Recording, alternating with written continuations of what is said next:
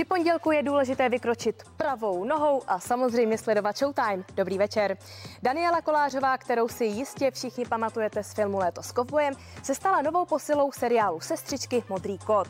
A musím teda říci, že herečka je stále v super kondici, což je vlastně pro roli bývalé, ale stále akční policistky velmi užitečné. Uhni! Paní Kolářová, dnes je první natáčecí den seriálu Sestřičky. Jakou roli v něm stvárňujete? Já jsem major u kriminálky, bývalý, bývalá majorka Nadia Hartmanová. Tak to jste asi drsná tam. Asi jo, asi to tak bude muset být, protože to je tak specifický obor, že e, to nemůže být nějaká něžná, zranitelná osoba. Střílela jste někde ze zbraně? Ne. Ne, ne, ne, ne, neumím, ale já doufám, že ji nebudu muset používat. Když jsem v důchodu, tak nebudu střílet. Budete dělat i cvičitelku jogy seniorům.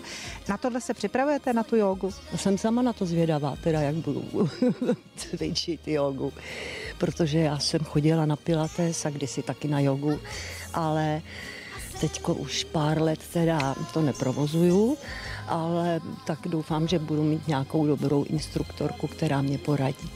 Já musím říct, že vypadáte skvěle. Eh, jak se udržujete ještě kromě toho, co jste říkala v kondici? Já nevím, já jsem od malička byla hubená, maminka mě dávala na prázdniny k babičce vykrmovat, abych přibrala aspoň dvě kila. To není moje zásluha.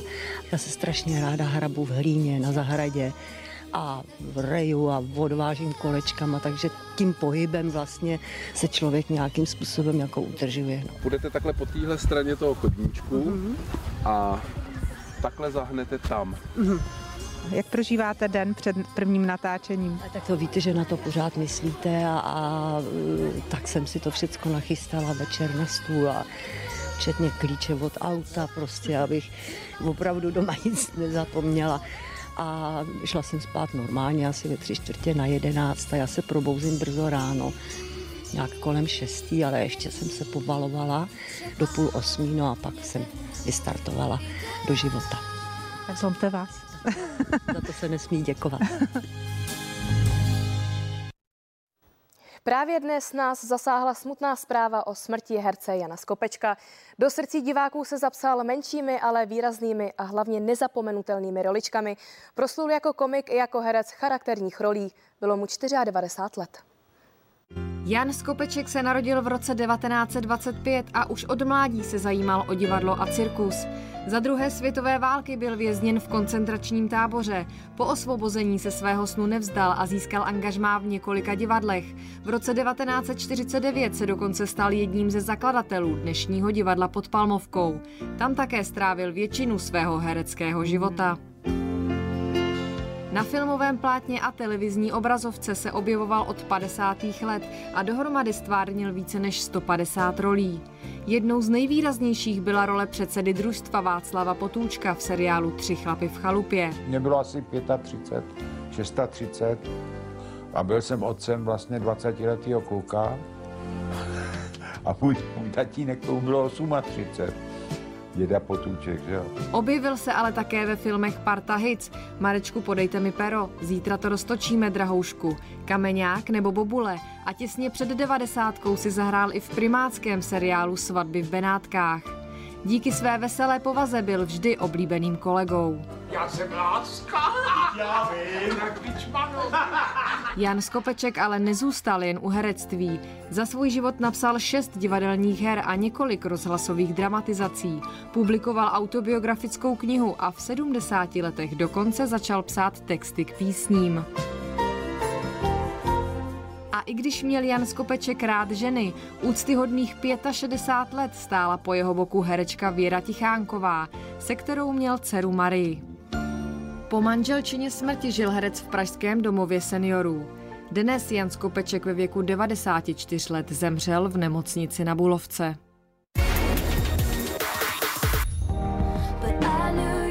Taylor Swift s novým albem s názvem Folklore zabodovala. Za prvních 24 hodin od uvedení na trh se prodalo více než milion a 300 tisíc kopií. Zpěvačka přitom novou desku vypustila do světa téměř bez upozornění. Navíc překonala dva rekordy v počtu streamů na hudebních platformách. Osmé studiové album Taylor Swift je podle kritiků žhavým favoritem na cenu Grammy. Ženy touží po špercích a muži zase po luxusních hodinkách. Stará známá pravda, díky které jsou muži do hodinek e, schopni investovat to, za co by si mohli koupit třeba byt, barák a nebo třeba rovnou celé město. Jenže stojí jim to za to vůbec? Uvidíme. Tady jsou ty nejluxusnější hodinky na světě. Čas od času spatří světlo světa hodinky, které by si přál mít snad každý muž. S novinkou teď přišla automobilka Bugatti, která se spojila se slavnou šperkařskou firmou a výsledkem jsou luxusní strojky z 832 dílů, inspirované tímto super rychlým vozem. Vzniknou pouze tři exempláře a jejich cena bude 13,6 milionů korun. Co se ceny týče, jsou ovšem tyto hodinky spíše chudšími příbuznými vedle strojků, jejichž hodnota dosahuje skutečně astronomických částek. Titul nejdražší hodinky světa momentálně nosí ty od značky Patek Philip, které byly vydraženy za v přepočtu bezmála 3 čtvrtě miliardy korun. Možná si říkáte, že by v našem výčtu neměly chybět ani legendární Rolexky. Ano, cenovým rekordem se mohou pišnit ty, které nosil Paul Newman. Jejich dražba totiž vynesla 390 milionů korun. A když už jsme u celebrit, známým milovníkem luxusních hodinek je v současné době například Cristiano Ronaldo, který má doma sbírku za několik desítek milionů korun. Čechách se pak náklonností k drahým strojkům netají třeba Leoš Mareš, který se ve společnosti ukázal i s hodinkami za 2 miliony.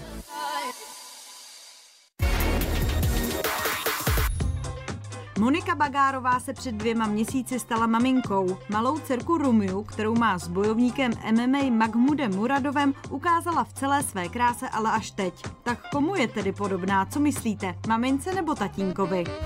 Právě se díváte na fotografie nového luxusního sídla zpěváka Johna Bon Joviho. Opulentní rezidence v Palm Beach na Floridě má téměř tisíc metrů čtverečních, sedm ložnic s výhledem na oceán, soukromou pláž a samozřejmě bazén. Tahle paráda ho vyšla, držte se, na 43 milionů dolarů, což je v přepočtu necelá miliarda korun. Bohouš Josef se přesně před půl rokem znovu narodil. Po operaci čtyřnásobného bypassu se ale téměř zázračně zotavil a teď už podává výkony, o kterých se mnohým z nás může vlastně jen zdát. Osudový den Bohouše Josefa přišel 24. ledna, kdy cítil tak velký tlak na hrudi, že místo na divadelních prknech skončil v nemocnici s infarktem a následně podstoupil úspěšnou operaci čtyřnásobného bypassu. Já se cítím báječně. Jo, jako znovu zrozený, fakt jako doslova. Bohouš těsně po operaci nasadil přísnou dietu, začal s rehabilitací a uzdravoval se tak rychle, že se divili i lékaři.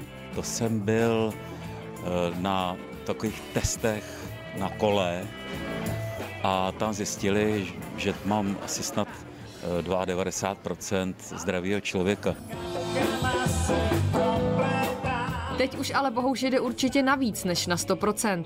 Na procházkách by mu totiž stačil jen málo kdo. Mně to ukazuje v průměru v okolo 9-10 kilometrů, ale zrovna teda včera jsem se utrhl a dal jsem 30 kilometrů.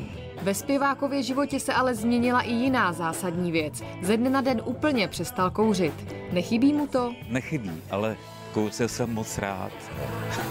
jako, ani jsem si nedokázal představit život bez cigarety ale podařilo se to a mám i k tomu takovou nechuť, že vůbec ani si nedokážu představit, že bych si zapálil. Což je fajn, to jsem rád. To je líp se mi zpívá. A právě zpěv a vystupování už si může Bohouš opět užívat a zvládne i dvouhodinový koncert. Tak nás je tady na to víc, jako na zpívání. Jo. Takže já jsem tady uh, vlastně takový skoro hostující člověk a je to, je to moc příjemný. Bohouš teď měl čas i na přípravu muzikálu o mafiánovi Al Caponem. Kvůli špatné finanční situaci soukromých divadel ale ještě neví, kde ho vlastně bude moci uvést. Je to teď vlastně všechno v takovém vyjednávání, jestli by se to eh, nedalo někam do městských divadel, státních, jo, všechno uvidíme. No to nám to zase uteklo, takže pondělí je za námi, ale společně si užijeme celý týden. Takže se na vás těším opět zítra. Prima večer a dobrou noc.